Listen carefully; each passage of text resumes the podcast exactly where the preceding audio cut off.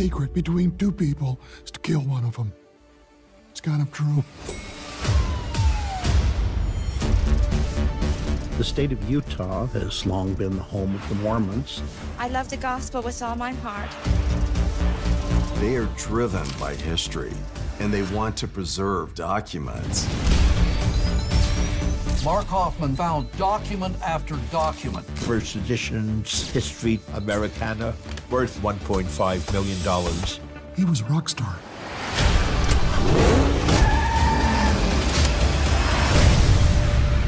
Religion sometimes breeds amongst people some extremes. The first explosion ripped through a downtown office building, killing one man. The second explosion outside of a holiday home claimed another life. Panic began to ensue because two bombs suggest a serial killer. Then the shock came. There are very expensive documents in the automobile. This is an original? Yes, this is an original copy. The Salamander letter gave a far different story of the church's roots. Instead of God and angels, now it's salamanders and magic. Best material was potentially devastating. People who wanted to protect the church didn't want this document to come to light. There's a speculation the church was trying to acquire it in order to suppress it. Everyone's a suspect. What do you think about lying for the Lord? It just started snowballing. Machine guns, bombs. We all should have suspected. Secrets just can't be kept.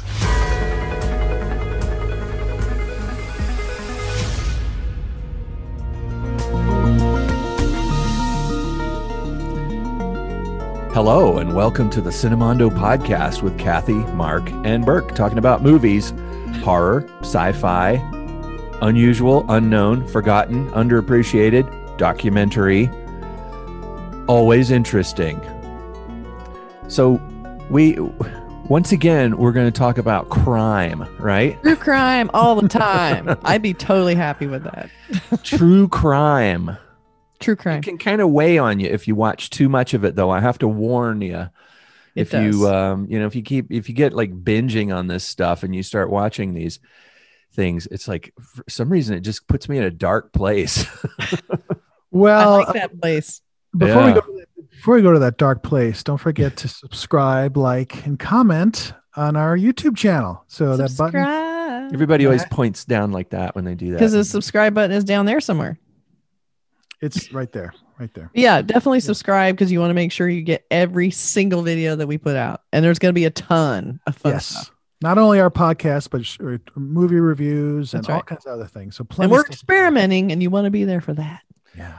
because all of the videos that we do are unusual, unknown, forgotten, underappreciated, Forgotten. always interesting. I don't want the forgotten videos. I forgot we did that video. You know, but So going anyway, back to, that- Oh, well. I, I was just going to say uh, regarding true crime in general, this particular one we're going to talk about, it um, it felt less about. I mean, there's murder and uh, horrible things happen, but it's more than that, and it has it's more of a mystery, and there's all kinds of different things that happen in just a three episode series. Yeah. that I found it really compelling in that way, especially. I didn't know anything about this at all. This was totally like out of left field. I never knew it happened back in the mid 80s. I completely never read about it. It felt like a thing that really just happened in Utah in Salt Lake City. Right. So, and the other thing we'll say is if you haven't watched it yet, please watch it before you know you listen to the rest of this podcast because we are going to get into some of the you know some of the twists and turns that happen We always advise that because Yeah. we try not to spoil everything, but I mean there are some surprises, you know, surprises along the way that you know you'll want to catch. So I'm always, you know, I'm I'm a torn when I listen to reviews because sometimes I want to listen to reviews. Should I watch this? And other times I want to listen. How did they feel about this after? Right. Yeah. So it's kind of a balancing act on how much you want to have spoiled. I mean, granted, this isn't the public record. You know, it happened a while ago. You know, uh, the ending is already out there for you to see if you look for it. But it's more interesting and a much richer experience if you just watch the film without knowing anything or the series. Yeah. So It we advise is. you do that, and then we don't want you to just turn us off right now. But you know, But I tend to prefer the latter thing you were talking about, where it's um, as opposed to watching a review to tell me whether or not I should watch something. I I prefer to just sort of look at the thing itself and decide. You know what I mean? Like this is something mm-hmm. I'm going to like or not, or watch the first Right. few minutes of it or something, or read like blurbs about it or something, little things, headlines and things. But then after I watch it, I'm that's when I go looking for reviews and articles about That's, a that's movie. what I do too. So and if I Um, feel, and, you know, it's nice to know you're getting a spoiler warning. Like I'll listen to reviews, and if they say they're really going to spoil something, I will turn it off. Yes. But um, yeah, we'll So do we- a little we- bit of that, but just know there will be some spoilers. We won't spoil everything, but you, Right. part of the interest is in you know talking about some very specific. Yes, it's fun to talk about all the twists and turns. Yeah, and if you don't know story. what the story is about, there's some big reveals in this that are kind of shocking and cool. You know, 'cause as you're watching it, it's like, oh my god, you know. Yeah. And Yeah. there's you know always the, the case with true crime stories. I think with with the best of them, you know, is that you're as you're watching it, it seems like one thing, and as with if anybody here is any, anybody listening has done jury duty, you know this to be true. That with real crimes, they're messy. They're not as clean and tidy as they are on Law and Order or you know Murder She Wrote. there's there's a lot of weird under understories and and subplots and backstories. And oh my god he you know that happened? And you know it just they compile. And that's what's fascinating about watching true crime to me is that you get to see the way reality works as opposed to the to the script writer's idea of how a crime happens or how it's solved. It's usually solved in a way that's like oh they found a piece of evidence that led them right to the suspect? Yeah. but Well, it's in a lot of interesting the I true watch crimes, a lot of true crime, and mostly what I find out is it's a lot dumber, more direct, and sadder. yeah Any TV show, so it's usually like really obvious or just really stupid and like yeah useless and pointless. Like you want it to be this big plot. I mean, in this case, it is a big plot. You know, it's it's intricate, but most crime is not. It's just mostly sad and terrible. well we should by now say the name of the the the um show that we're talking about is called murder among the mormons Another Joe Berlinger. Uh, he, produced this. Right. It's directed by um, Jared Hess and Tyler Measom. Jared Hess, you might be familiar with. He directed that big hit Napoleon Dynamite, Nacho Libre, and some other films. So this is his Yeah. uh, first foray, as far as I know, getting into a documentary uh, series. Uh, and he himself is a Mormon, and so he grew up in Utah, and so very familiar with the case. Obviously, something that Mm. was very, you know, uh, important for him. So he made a film, and quite gripping. Yeah, and you know, I want to say uh, uh, Joe Berlinger again. Anytime I see his name on something, I want to watch it because I know it's gonna be good. Granted, he's a friend of ours, and if you if you're interested in Joe Berlinger, um, he also directed Paradise Lost. Um, you can check out our interview. It's on our channel also, and uh, we have two interviews. Uh, one is on our podcast, and one is on our YouTube channel. One is about Ted Bundy, the documentary and the movie. If you guys are interested in that, and then we talked to Joe about uh, vanishing at the Cecil Hotel, and now he's producing this. The guy, the man can't stop working.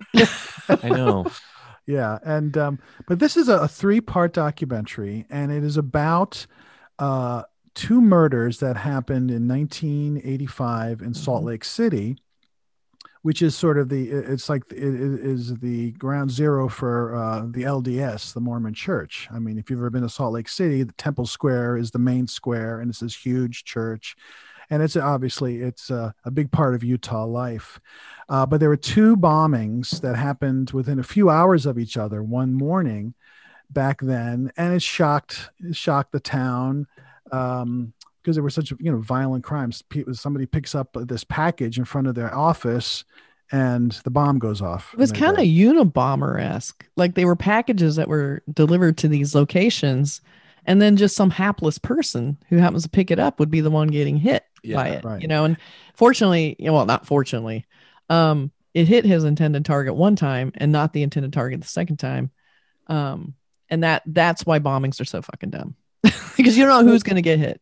Well, it's not, and it's not only a bomb, but he, the, the the killer put in uh, nails uh, wrapped up in you know like tape, Yeah. you know, really It's sort of- brutal. It's just a it's a nasty, Horrible. brutal, Yeah. just the wor- most sociopathic way of uh, making a point or stopping something. You know, it's like the I don't know. I don't want to get into the spoilers quite yet, but the Well, there were technically three bombings. You said two bombings, right? There were three. Well, right there, and the Right. next day there's a third bombing. Right. Yeah. And, uh, So this was getting really scary because, like they mentioned in the documentary, once bombs start going off, one one bomb is one thing. Two, then you're like, how many bombs are there? There could be three, four, five. Like it starts getting really horrifying because you don't know when it's going to stop. and people were wondering why were these people targeted and what had been um, part of the story involves uh, some guys who were really into something that um, was a, a very popular in mormon circles which is um, they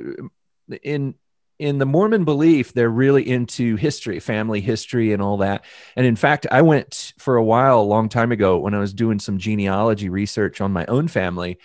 There's a Mormon temple here in Los Angeles, and they have a huge genealogy library, and Mm. they they focus on history and historical collecting historical documents and and keeping track of of bloodlines and all that, you know, family trees and things. And uh, one thing that became really popular in Mormon circles was the collecting of Mormon documents, because interestingly, and this is another another um, tangent the history of the Mormon church is pretty short. You know, it hasn't been around for a long time. It was it was created uh, by Joseph Smith in the 1800s from a a prophecy. It's a it's a long story that you should look into if you're interested in um, belief systems, but.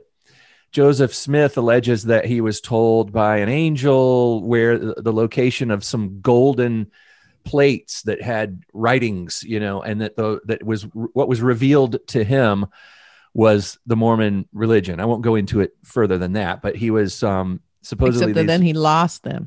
well, yeah, oops, Found them. but Where did the um, gold tablets go? I have no idea.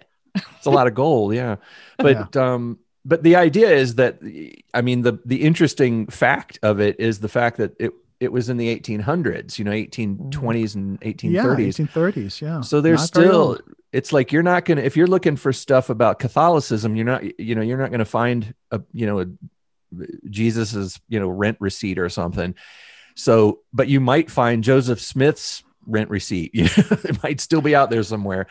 So people collect these documents that have the signatures of people associated with early mormonism and the beginnings of it and joseph smith and his wife and his family and his friends and coworkers and Well, they like it too because it bolsters the authenticity of Right. things that happened. So They try it to was very important, yeah, to find these documents so that they have this stuff to and, and the support their church, belief. the, the LDS church wants to get their hands on these documents. Oh, they yeah. want they, they want that to be part of their library and they're part of their history. They want to make Yeah. sure they're first of all they're legitimate, they're not forgeries, they're they're real. And so they're very interested. Anything comes up, a letter written by, you know, whomever from 1835, they want to see it. yeah Yeah, and they'll pay or they'll get it. So it's it's a big it can be a big business like finding these documents. and also kind of an obsession with people because you know when you collect things um it, you get into it you know there's some people that Yeah. really get deep into it and they go down a rabbit hole and it becomes a thing that involves a lot of money and a lot of um, deals and a lot of deals go sour and you know the, these bombings happened among this this group of people who were really into trading and buying and selling and locating and and you know assessing and grading these documents. It's like comic book collectors you know that that have to get you know number 32 in perfect condition and if this one is in a little slightly better condition they're they're dealing and they're, they're messing with their prices and they're haggling Well, there's only one. you know, Yeah. with these letters, they're super valuable in these documents because there's one copy of these things and they're really old. Yeah. Well, sort of old. Yeah. Um, and you know, Mark Hofmann uh, is the one that found he's the main focus of this film, the, the series. Um, and he's the one that's that has a knack for finding these amazing documents. And he's like super nerd, really, you know, kind of dorky and very shy, kind of in a weird sort of way. And like he just seems very unassuming. He doesn't seem slick at all. He seems like exactly the kind of guy you think would be looking for ancient documents. Right. And there's people, you know, I know people like that. I know collector nerds. You know, I kind of collect I am junk a nerd. myself. I'm a nerd. I have a collection of things. You can't see it in the room here, but it's over there. I, I see no evidence of nerdism. See, we I- cover it's up our nerdism now. Well, no, you know what it is. It's the it's it's the hunt. It's the tre- Yeah. it's finding the treasure. That's what it is. Like you go to Yeah, the bottom treasure of the box You're and you right. find a, an old comic book or this coin, mm-hmm. old coin. You It's know, the dream. change. You know what's It's funny? really it's like there's a. I'll go into this. I'll make this very brief. Trust me. But um, for guitar people, people who collect guitars and guitar effects, there are um, flo- you know the things that you put on the floor that guitar players stomp on and it changes the sound of their guitar. They're called you know effects pedals.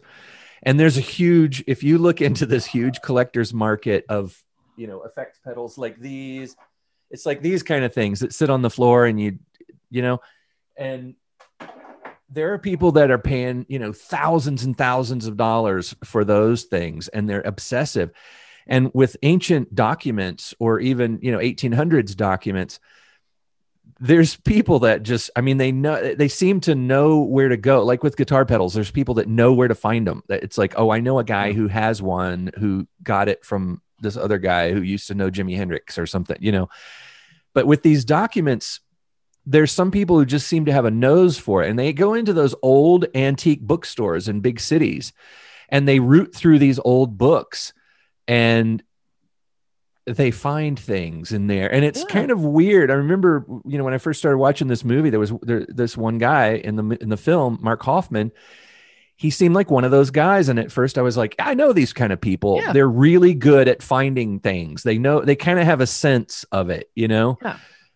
They know what to look for, and uh, you and if you're a good collector, you can go to anything, whether it's books or China or or something else. You go, oh, that's that's something. So you go to Yeah. an old bookstore. you would go to New York City to the Argosy bookstore. I've been to that bookstore. Yeah. it's a great classic old, and you can go through look at thousands of books and go, that is a book that's worth buying because it has some value to it.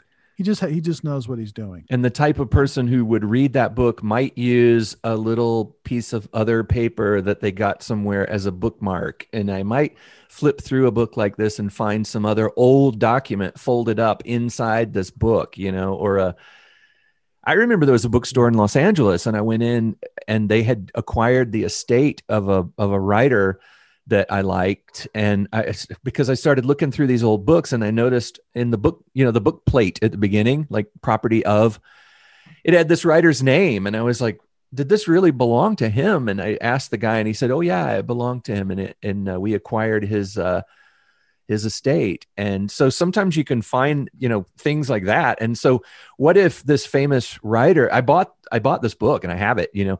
But what if that writer had put something in there, like a letter that he wrote to someone and he was using it? So then suddenly you have a letter written by a famous writer. Mhm. So that's how they get these documents. And I guess, you know, I don't know how to do it, but that was my assumption. Yeah, and and that happens in this story. But the that going back to the third bombing on the second day, uh, Mark Hofmann, a bomb goes off in his car and uh, his little sports car, his little Toyota MR2. And the all these people are part of that small group of investors who are interested in these documents. So you feel like right. for some reason these guys who are finding these documents are getting a hit put out on them. And it's really Right. scary because there's a you know the ever widening circle of like who's going to be the next victim. And the guys that Yeah. didn't get killed are terrified. Yeah. Right. And Hofmann doesn't die. He gets, you know, he's seriously hurt. He's in the hospital. He makes it out uh, and he sort of convalesces and he gets better. Uh, but they're still trying to figure out who killed these two people with these bombs that were part of this circle of, of people that were into rare Mormon, uh, you know, papers and documents. And who tried So to kill goes- this guy, Mark Kaufman. Yeah, yeah, exactly. And but going back to what you're saying, Burke, like uh, Mark Hofmann bought a Bible, uh, you know, and or had a Bible, and in and his wife was looking at one day at home at the kitchen table, was looking through this new purchase, and in the middle of it was this letter, uh, an old piece of paper, and she picks it up and go, "What is this?" So Mark comes over, looks at it, and it's a letter written. Uh, from it's from like 1839. It's from Joseph Smith's time, you know. Written by an associate um, of Joseph, Joseph yeah. Smith that Yeah. talks about i mean he's somebody that knew knew him and had you know Yeah. evidently seen Yeah. these ancient documents lost documents or whatever i assume and was writing with that type of authority, which is rare in these old documents. Right. You, you rarely get something that's that close to the source of their entire belief, you know, their base, the Mhm. basis of the entire Mormon church. Here's something that's right next to the source of that, you know. right and and it and in the mormon in, the in the uh mormon religion joseph smith is told by an angel to go find these gold plates bearing under this tree but in the letter it's not an angel it's a white salamander kind of directs the white salamander directs joseph smith to the gold plates. And that is something that in the in you know the Huge lds church quite like you know it's it's an eye it's one of those you know your eyes raised yeah it's like really a white salamander? All of a sudden we're in this world of uh, you know little animals doing stuff. It's not quite the same as an angel and know, it's refuting in a way the story that was really late you know originally laid out. So everybody's like now wait who are we who do we believe now? What's going on here? And so you know you start casting doubt on the very basis of you know a lot of people's beliefs then where does that begin and end?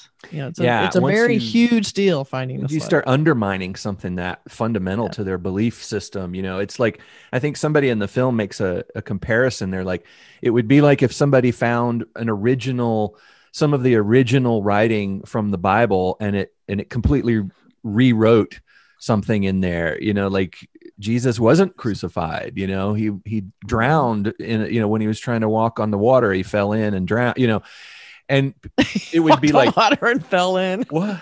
You know people would be like wait a minute what about the whole crucifixion? What about this cross i wear around my neck? You know? What does it all it, mean it, now? it just it destroys the religion in a sense. Yeah. i mean it, it's it really sort of like this is our beliefs. We bought, we build all these churches and and, and Mhm. you know it's all of a sudden it's not the same thing. So it's so scandalous. So they had to Yeah. figure out is this a legitimate you know is this a legitimate letter? You know like and you know, now all of a sudden people are dying. So you're like well is it the church that's trying to silence you know and and silence some of these people and protect itself? I mean that's sort of what's the paranoia that starts bubbling up. That was my assumption when i heard about this Yeah. story years ago. It was like oh the church is trying to keep these people quiet who found a, a, a document that disproves or discredits some aspect of their belief. Mhm. Right but that's right. not what the film is about but no it's not but but i think the letter that letter i don't know if it went to went to some uh somebody to you know to to verify it and it came Yeah. back as a genuine the letter. fbi Like, the fbi actually checked it and said right. it's legit and everybody was like what so that was not good because nobody wanted that to be legit a- and Mark Hofmann had a knack of getting other things that were considered legit. I mean, like uh, some amazing pieces of, you know, uh, of uh, uh, some amazing documents, not only Mormon stuff, but other stuff, you know. yeah And it's like this is all legitimate stuff. How is he finding all this this stuff that this valuable pieces of paper? What was cool too is that, granted, this is originally this it centers around two murders and an attempted murder. Technically, you know that's how it's selling itself. But really, the whole background on this document, like underground of these people who look for these things, and the, you know the historical obsessives that try and find these these pieces of paper that are valuable. That in and of itself was fascinating. Like, Yeah. I, I thought that was almost the most interesting part. Well, the first guy that's interviewed is like this, this big guy with his hair. I forgot his name, but he. I said, I know this Big guy with hair. I- yeah, yeah, and and I crazy looking. I said, I know this guy, and then they they put up his name, and he's a rare book uh, collector from Salt Lake. He's on Antiques Roadshow. He's a book. He's the guy that Oh, does that's a lot of funny. Antiques Roadshow. I go, that's where he's from. Yeah. so uh, and. So he knows all about rare books and all that kind of thing, and he happens to be, you know, It's so uh, based out interesting. of Salt Lake City. especially now this digital Yeah. age. it seem is more valuable now to me. It's crazy. It is interesting, but one of the things when the film for me started to go a little bit bizarre, you know, when things go bizarre, is when he found he he was just rooting around in a bookstore in New York and he bought a book and and he opened up this old book and he was like, "Oh, look at this little piece of little slip of paper I found in this book." And he he reads it and he happens to recognize what it is instead of just tossing it in the trash or something and it turns out to be the first piece of printed material that was ever printed in the new world you know and and it's a it's sort of a legendary thing that was printed on the first printing press you know and and it's called the Oath of a Freeman, and right. it's just a little prayer kind of a thing, and It's like one sheet, like a little decorative. like a little Yeah. piece Yeah. of something, and it's um looks like that. But There's our very yeah. high tech uh, visual aids. yeah, and it's very small. You know, it's like maybe what it was like three by Yeah. five, three by six or something like that. You know, and he just again, happened of to course, found it. He just happens he to finds it. find it. in the book in the bookstore, and he he tells the bookstore owner, "It's like, oh, the book that I want to buy also has this little slip of old paper in it. What do you want to charge me for that?" And I don't know what he what happened, but I think he made it known that he found this in the book, and he's like, Mm. "Does this come with the book?" And you know, and Right. I remember thinking. This is a little weird now, you know. He, this guy, this one guy happens to find all of Sure these. finds a lot of slips of paper that are worth hundreds of thousands of dollars. And, and this one was you know was valued at 1.5 million dollars and it went to the fbi and it was also came back as 100% genuine like it was I gotta say, the, thing. FBI came off looking really bad in this. Well, yeah, we're getting into the. We'd have to say, uh, you know, we're getting into the spoiler zone here, but it's what what's happening. I mean, should we, we reveal it right now? Sure. Um, Is that this guy was, and in retrospect, you look at this documentary and you're like, well, duh. it all seemed really obvious from the second it started that this was about one that's- big fucking. but grift. that's why but that's why it's so brilliant because all So the good. people that were friends of his totally believed him Yeah. And also the fact that everything came back gen like as soon as like he i'm sure mark hofmann came back you know, as soon as oh that's genuine the fbi said it was genuine i'm Yeah. golden i'm Yeah. i've won you know and- and then what he said was interesting he said as soon as somebody says it's genuine or it, it- then it becomes genuine like if it's if it's okayed by the fbi Yeah. then it's okay it has value it Mm. now is the legitimate thing and then no one's Yeah. really going to retest it because they're like, well, it's already been authenticated. Why would we redo it? You know, so you're in a way you're Yeah. kind of out of the woods at that point. And the other thing that came up is once you, you know, he had that handwritten um, salamander letter. Once that, and you know, it, he he learned how to write that way, and he taught himself how to do to how to copy these old styles of handwriting. And he was using special inks on special papers with special treatments that was Processes totally that fascinating. was really cool. well, I used to and do ever props. since he was 14 yeah. well, i, was just saying do that he started doing this I- at, I was always making I- old documents when I did props. Oh, So I had all my little techniques. You know, you soak it in tea and you, you know, you Mhm. tear the edges and you burn it a little bit and you run the iron over it. it's like, Well, I loved his little trick of like ozone on Yeah. the paper to sort of simulate environmental degradation on and the, the vacuum cleaner to pull the ink through to the Right. back of the page like it's So been weird. That's so percolating in the paper for and he, he he started it when he was 14 you know Yeah. so he's been doing that for many years and he became obviously superb at it. Yeah. and uh, that was what was really so they finally brought in this guy Throckmorton, who was like the guy, you know, the guy to say like, I, I'm gonna if it's something that is considered a forgery, I'm gonna see if it's legitimate, or if somebody says something is is you know genuine, I'm gonna try to find the faults in it, and that's what he did with another guy Yeah. and they eventually found out they saw some cracking in some of the ink that was was Kind of inconsistent with real Right. old inks. right so uh, the jig was up that you know this guy uh, mark hofmann who is finding all these wonderful pieces of uh, you know valuable documents was forging every single one of them and you know just like putting off the biggest scam on his friends his wife at the Oh, time yeah. All these people that you know loved him and cared for him and trusted him. And he seemed he just he just fooled every single one of them. But he knew that stuff was starting to happen that the jig was up with him that he'd be in trouble. And it ended up being that he was the one that put the bombs together and killed his friends you know and shockingly so without a lot of remorse i'll say you know And he was on his way to deliver another bomb and he blew himself up. Not on purpose. Well, he, I think he did do it on purpose. Didn't he say he wanted to think he did commit on purpose. suicide? Did you do it on purpose? Yeah. I know. I Yeah, thought I it wasn't think on he- purpose. I think he wanted to kill himself uh, Because he put all of the documents in the trunk. He wanted the car to burn. right. Ah, see, I thought it was an accident. Hmm.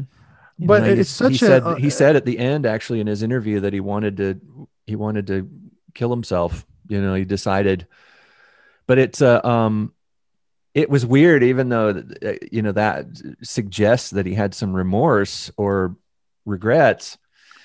He, I think he more just didn't to get caught. You know, I just I felt no Yeah. remorse. I mean, he No. was like, oh, I kill, I, Yeah. I killed them because oh, they seem they're in a better place. They don't know that they're hurting. You know, Well, it was shocking how like upfront and just nonchalant he was in the interviews. They I had that recorded interview, and they talk about how the the one package that was put in front of you know Sheets' house, yeah, and how he's like, no, it didn't matter to me who found it, if it was an adult, a kid, a dog. I don't care. It's like, really, you didn't care who found your package. You were just gonna blow up whoever. That was okay. Like, I just he's trying to that's just cover up and psychopathic behavior right there.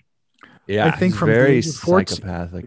Abs- you know, since 14, he's been lying and, and, you know, fooling around. Once, you know, his he came from a very devout Mormon family, and his father was very strict, and he sort of turned off to the. He just said, "I'm not going to do that. I'm going to do something else," mm-hmm. and he just was all about like, "I'm just going to get away with stuff." And Yeah, it was shocking. It, it- the the last episode is a you know you- there's an interview with him in front of the parole board, yeah, and it's really like very like you've never really heard like you you've heard other serial killers you know talking and you know recorders but this was very answered the questions very simply very directly very nonchalantly and I was like well this is exactly what happened you know he was the guy that did all this It's weird he- too and I- because he lied for so long, and now he's like, "I'm just gonna tell the truth now. Fuck it. I'm just gonna Yeah. tell everybody." And he had nothing to lose. He's like, but he's still like, "Yeah, I think I could get out of jail." You're like, "Why would anyone let your ass out of jail?" what? I th- I think he thought like he got a five year to life prison that he would be honest that maybe he'd get out in five, Yeah. 10, 15 years. I thought he was "I- I'll do this for 10 years Yeah. and get out when I'm 50 years old and have the rest of my life. Hmm. yeah. But when that honesty includes you sitting there saying, "I don't have any bad feelings about killing people," mm-hmm. then you're probably not going to get out. Yeah, even innocent bystanders and innocent Yeah. dogs. yeah. Anyone, it didn't matter. He was like, It was terrible. the way he was talking about life and death, it was like he just had no value. Eh, I mean, it had no value. It was like, That's like why bombs? Like Yeah. to me, I'm always amazed. Like even the Unabomber, like bombs Remote. are so like. Well, the I just feel like there's better ways. It just seems first of all, it's dangerous to make them in the first place. Then when you deliver these bombs, and this happened with the Unabomber too, you're not killing your even your intended target. Like even if you have a target, which I guess he apparently he didn't care who he hurt, but yeah. they're so inaccurate and then you're killing people who are innocent I, they're just i feel like they're probably one of the dumbest uh things you could possibly do but it's a people. weapon that destroys itself in it when in its use. Well, at know? It- way it's built and the way it explodes it leaves behind its own evidence you know Yeah. but uh, you know I- and i think part of it too is he just wants to scare people you know if you if you scare enough people maybe you know there won't be this kind of you know a bunch of people trying to nose their way into it because they're afraid they'll get blown up you know Right. because you never know where it's coming from. You can't really avoid it. Is it in your car? Is it in your house? Like you'll never open another package in your life. It's horrifying. yeah. Especially if you feel like the person is still out there, you know, whoever did I- it, they never caught the person and it's still, Yeah. you know, ugh, it's a, it's a creepy, it's a creepy I, I, I was concept. the, the last episode. Mhm. Yeah, it is. And I just find that the um I felt bad at the end when you're talking to his friends and just how hurt I mean not only hurt, they were just shattered Yeah. yeah. because they you know they they fought for this guy, they believed in him and it's you know like I said his wife and his like three friends. It was just like a that's the sad part, Kathy, about how like these things are sad. That's the sad Yes. part. Like this guy just sort of did what he did. He didn't care that he killed Mhm. people and he's just still probably doesn't care. He's in prison, you know, who knows? And he doesn't have that. He just doesn't have that empathy, you know. Yeah. And He seems to not for his understand friends why to it's sort of wrong. follow him and love Yeah. him. Yeah. I think he thought, you know, hit, getting So to the end result was all he really needed. That he didn't really care how he got there. You know, as long as he was still lining his pockets. You know, that's classic grifter behavior. It's like he just kept kind of adapting to the grift, and then finally it was like, oh, that's I'm not gonna be able to continue this because now people are getting wise to me. So I got to take some drastic measures, and he did, and here we are. One thing he said that was kind of interesting was like he had this personal philosophy or something. And one thing he said was that um, he said, Well, I felt that, um, you know, I was in trouble and I needed to protect myself. And I felt like that was, that made it okay to kill people. You know, that's that it was acceptable behavior to, to kill people in order to protect Mhm. myself. That, you know, that makes sense, you know, like, Yeah. it was it was strange to hear that interview it's always strange to hear people admitting to these horrible things that they've done and we've seen that in so many true crime documentaries and read it in so many true crime books, but to hear the voice of a person who, who doesn't have that part of their brain, you know, it's just something is missing from their brain.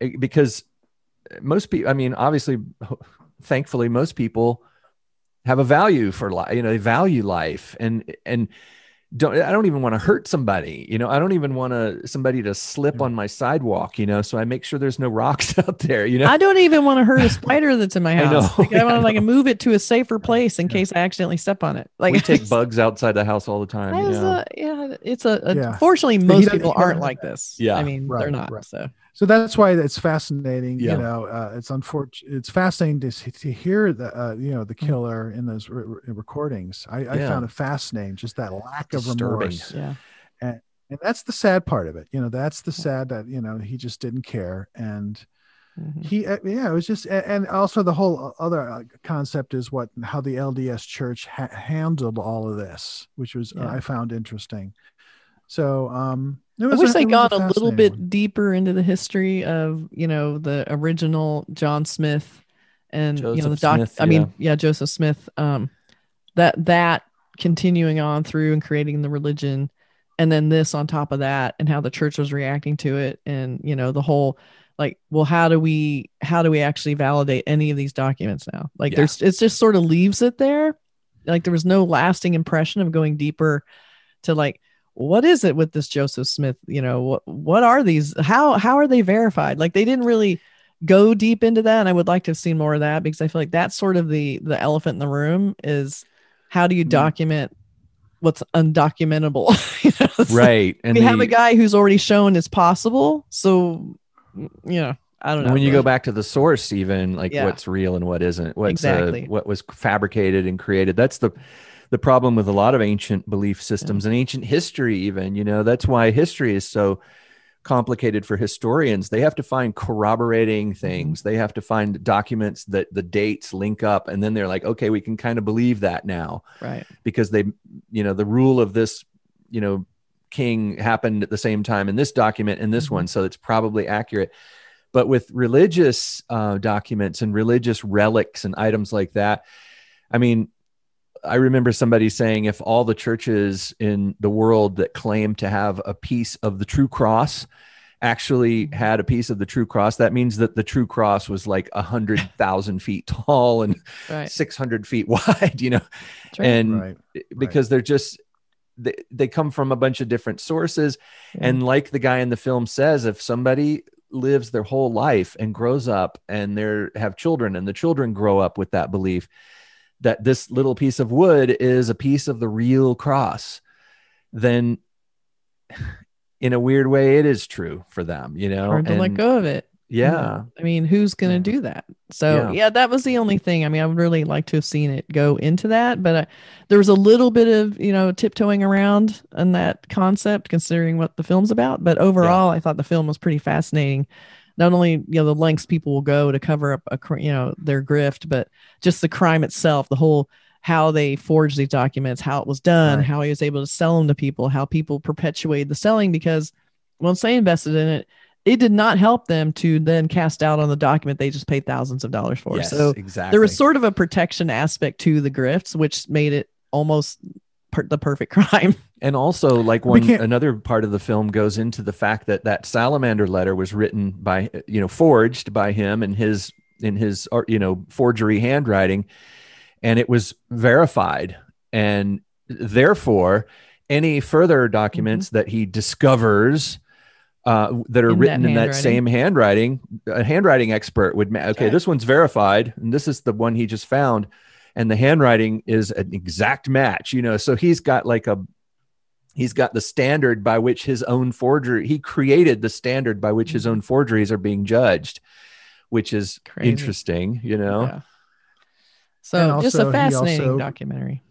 Yeah, and two more things. He also passed every polygraph, yeah and uh, 'Cause he's a psychopath. yeah yeah, and uh, you know he, uh, he it's a Ponzi scheme. The Ponzi scheme sooner or later is going to fall apart, and that's what happened, and that's what Yeah. led to the murders. You know. Yeah. but it's it's a always it's like an old doc. film noir movie, you know, where it's like I just want to do this one thing and then I'll make enough money and I'll be able to retire. This one last score. Just one last score, you know, like do this one last thing that's going to get me a million dollars and then I'll stop. I promise. I wonder if he hadn't actually done the salamander letter, which freaked out everyone in the church and they didn't want it to be true. That maybe if he hadn't gone that far, he could have kept continuing this. This If he uh, just grift. forged these really mundane documents that weren't so earth shaking and Yeah. groundbreaking, but he got my addicted, I God, think, to the biggest thrill because Yeah. he's creating his own mythology. He's basically creating his own sort of religion, anti-religion, you know, concept. So yeah, I think he just got addicted to it. Yeah. Yeah. It's But interesting. It's a- fascinating stuff. It's a very interesting documentary series. It's a Yeah. three-parter, and uh, it doesn't take you long if you want to binge on it. No, you it's can- fast. and Yeah, it's um, it's got a lot of things to think about. A lot of things to think about in terms of what's real and what's not real, and Mhm. and how um how a certain kind of person justifies their horrible actions. That to me is that goes into a dark place. You know, when you think about these, there's people out there, you know, Right. who Yeah. who think like that. Yeah. Murder. Among the Mormons. Yep, on Netflix from Jared Hess, and um, it's really worth seeing. So uh, we we all enjoyed it. And Yes, a little input from a our pal Joe Berlinger, he, who always makes Yep. good good things. He he he. Yeah. You know, his name um, designates quality. Yeah, it elevates. Yeah. We're not biased at all. No. no, but it was good. So, very you know, good. you- It was very good. So true crime, gotta you gotta watch it. Yeah, Murder and you got to subscribe to us too. Yeah. Subscribe to us and watch this. Yes, because we're good. Yeah, and like and, and comment and all that good stuff. But uh, it- it's it was another it was another good try true crime doc. I really enjoyed this one.